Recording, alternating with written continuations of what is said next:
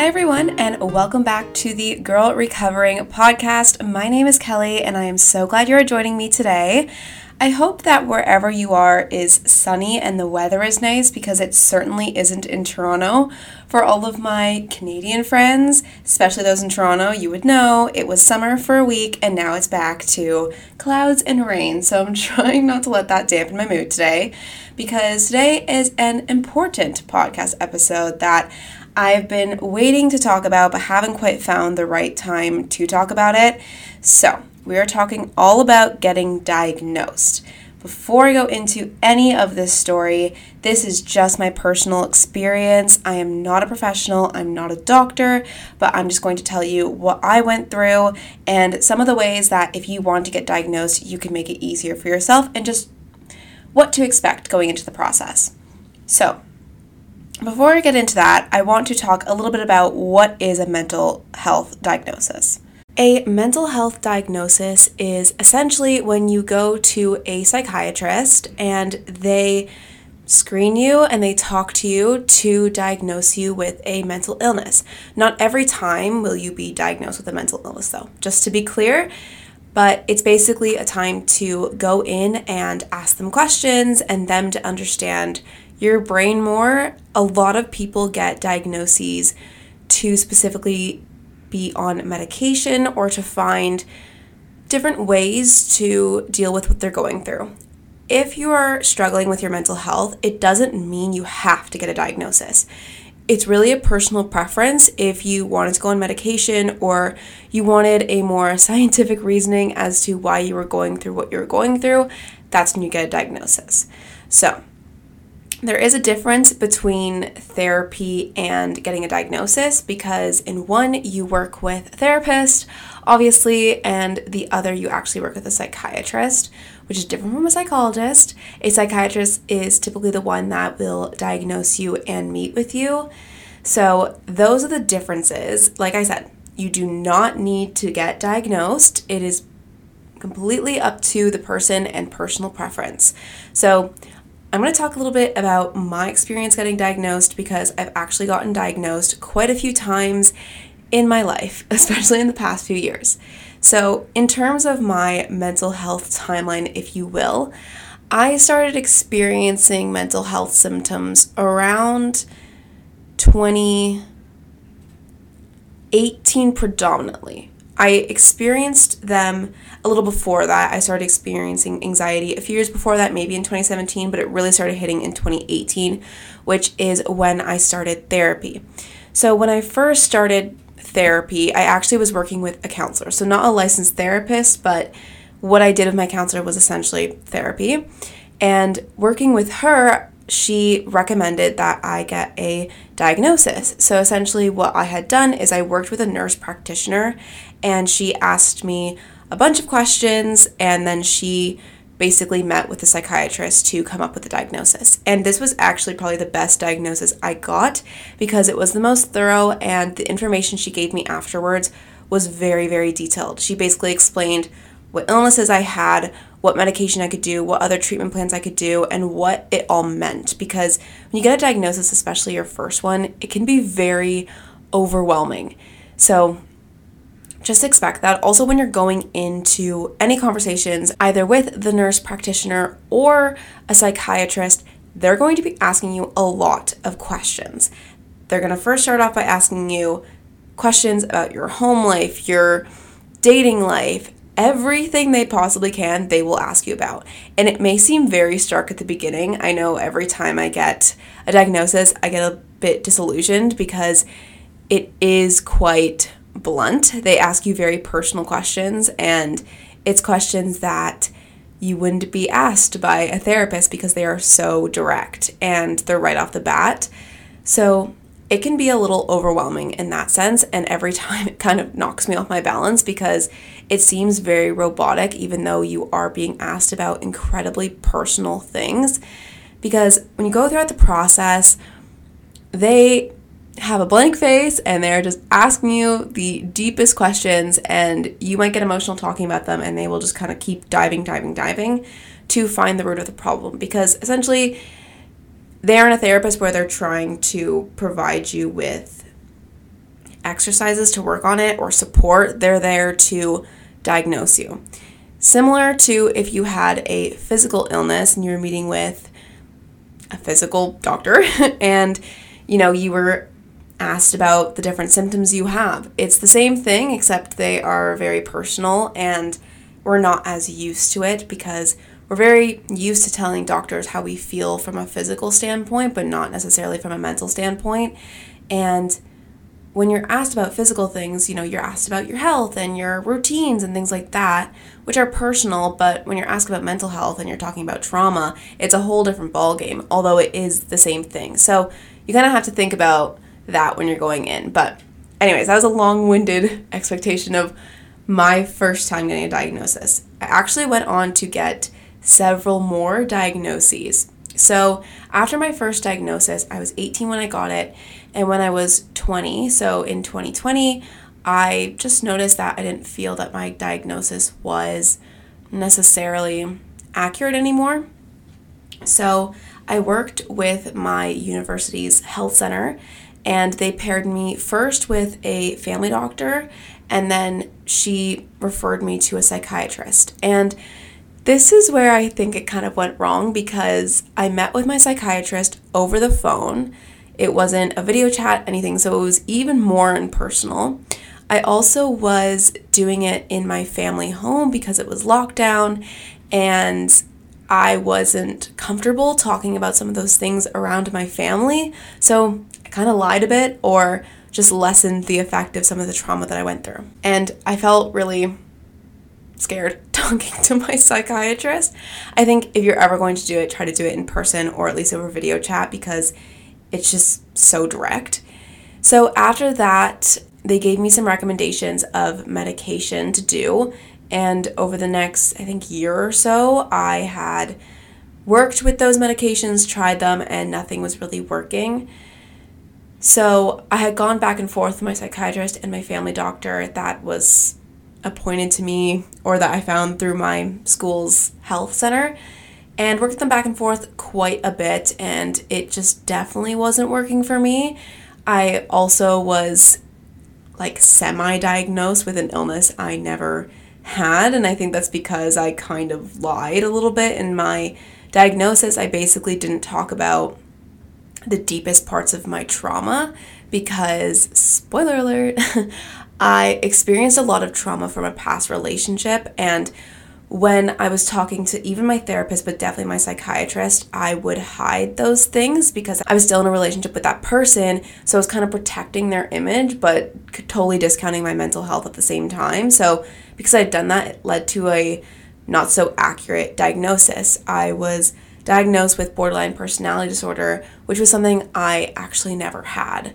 So it was kind of scary because it is quite an intense diagnosis to get. And later, it actually wasn't that at all. I actually was diagnosed, which was my last diagnosis, which was in 2022, which was complex post traumatic stress disorder. And that first diagnosis I got in 2018, I got diagnosed with PTSD along with some other anxiety and depression disorders that usually follow PTSD. But all that trauma that I experienced between 2018 and 2022. Basically, 2018 was when my trauma started, so that's why I was diagnosed with PTSD. And in 2022, I'd experienced a string of abusive behaviors slash trauma, so I have complex PTSD. And I can go into a whole episode and talk about that if you want. I'm pretty open about it. But I had felt that in 2022, when I didn't have to hide my feelings from anyone and I was in a more safe environment, I could fully talk about everything that I had experienced. I could go into all of my traumas and therefore I got a diagnosis that made sense to me. And although it was hard to hear, it felt true. And I got a treatment plan that actually made sense instead of just trying a bunch of medications that I thought might help because what I've learned, again, I don't know if this is scientific at all, but you could be battling anxiety or, or depression, but there's so many different medications to help with those depending on the severity, also what type of anxiety and depression you face. So there's a lot going on. So that's kind of the story of how I was misdiagnosed actually twice. I would say I was reasonably uh, diagnosed in 2018, and then I had two diagnoses between 2018 and 2022, and I got my official diagnosis in 2022. It could change because mental health does change, but um, I feel pretty confident about the one that I got last year. So that's kind of the story of it. But now I'm going to go into some advice on how to make sure that you lessen the chances of being misdiagnosed. Because, especially when you're talking about mental health, getting misdiagnosed is scary, especially if you're diagnosed with an illness you don't necessarily have and it's quite intense. You also don't want to go on medications that are not for the illness that you have. And the thing about getting a professional diagnosis is it's about you. It's about how much you share and about how much you tell. So it's very possible to get misdiagnosed because it's not like an illness where a doctor can physically see the symptoms that you're having. You have to tell them everything. So, again, I'll go into some of my advice to how to make sure that that doesn't happen and how to make sure that you're the most comfortable in your position. So, my first one, as we've heard all along, is do not lie or hide anything from your doctors. If it makes it better, think about it this way it's purely a scientific relationship. They are a doctor, they are there to diagnose you. They are not there to judge you or make you feel bad. They are just going to be asking questions. That's all it is. Sometimes their questions may seem judgy, but it's really not. Think about it this way they have a problem and they're trying to find the root of it. So they're going to keep drilling down until they find the root of it. They kind of, or at least in my experience when I've worked with psychiatrists, I feel like they take the emotion completely out of it and they're just seeing it as here's a group of symptoms and we need to find a reason that this is happening or that it's not happening. You don't always get diagnosed with a mental illness, but generally that's what happens. So don't worry about how they're going to think of the certain things that you've gone through, trauma or otherwise, just different things that you feel because at the end of the day, they've probably heard someone that's gone through similar or the same experience as you because what mental health likes to tell us a lot of the times is that we are the only one going through the things that we go through, but it's not like that at all. And your therapist or your counselor or whoever else in your healthcare personal system is there to make you feel better and get through the process. So don't don't lie, don't cover anything up, just be 100% honest and be ready to be 100% honest because it's better knowing that going in just okay, I know I'm to let everything out and I'm just to do it as best as I can because that's what you're there for. Because also at the end of the day this is for you, it's not for them. You want to get an accurate diagnosis to better put you on your mental health journey. Number two is to make the environment comfortable. Like I said before, it's easier to do it in person, at least in my experience. If you're someone that it's easier to just be robotic about it, not see the person, maybe over the phone works. I like a happy medium of having a video call, but just make the environment comfortable for you to open up because a doctor isn't necessarily going to do that for you, so you have to do it for yourself. And I'm to get into a couple different things on how to prepare yourself, but I would say that that's a really important key part of being diagnosed. You want to make sure that you're comfortable. Number three is consult a healthcare professional that you trust. This could be a family doctor that referred you to the psychiatrist, it could be a therapist, a counselor, whoever it is. They are best suited to prepare you from a doctor's standpoint of what's going to go on. Also, it's important that when you're opening all these wounds in a diagnosis, that there's someone there to make sure that you're safe and kind of dial you back. And I found that therapists are the best to do this because it could be quite heavy for friends or family to deal with, especially because we're dealing with some heavy topics when we go into a diagnosis, typically, not for everyone, but typically. So you want to make sure that you have a healthcare professional in your corner that you could talk to, that you could ask questions to, because it is quite a big deal and you want to make sure that you have that support. Which goes along to my next tip of making sure that you prepare yourself accordingly. So, all of these things really work towards preparing yourself, but even if it's just taking some time by yourself or making sure that you're going to do some self care, whatever it is, expect that you're going to be going in and that you're going to be opening all the wounds that you possibly can. Just know that that's going to happen. By listening to this podcast, you're technically already preparing yourself accordingly, but just make sure you have plans in place to take care of yourself and really make sure that you know what's going to go on because, again, the situation is what you make of it, and you want to make sure that it's as accurate as possible. And finally, my last step, which kind of goes along with everything as well, is make sure you have a strong support system or a safety plan. Preferably both. So, like I said, it can get quite intense in the diagnosis. Doesn't mean it always does, but it can. So, you want to make sure coming out of it, you have a safety plan to make sure that you are safe especially when you're talking about some deep topics that maybe you haven't talked about before or digging into trauma that you didn't necessarily want to relive. Spoiler alert, sometimes you'll have to go really deep into traumatic incidences in your life in a diagnosis. So, you want to make sure that you have a safety plan in place. Usually, psychiatrists or healthcare professionals will make sure that you do, whether that be I'm going to make sure I'm around people after it, or I'm going to make sure I'm doing self care, or I'm going to make sure that I'm around family and friends who I trust, or whatever it is for you. Whatever makes sure that you feel mentally safe and okay, because that is the most important thing. And you want to make sure that you come out of it feeling like you are supported. Because when we're talking about things like this, like I said, we have all of those wounds open. We want to make sure there's a nice band aid and that there's a nice comfort to it. Okay, so now that we went into all of those, I hope that those tips and even my story was able to help you if you're thinking about getting a diagnosis or you have one booked. It is a big step.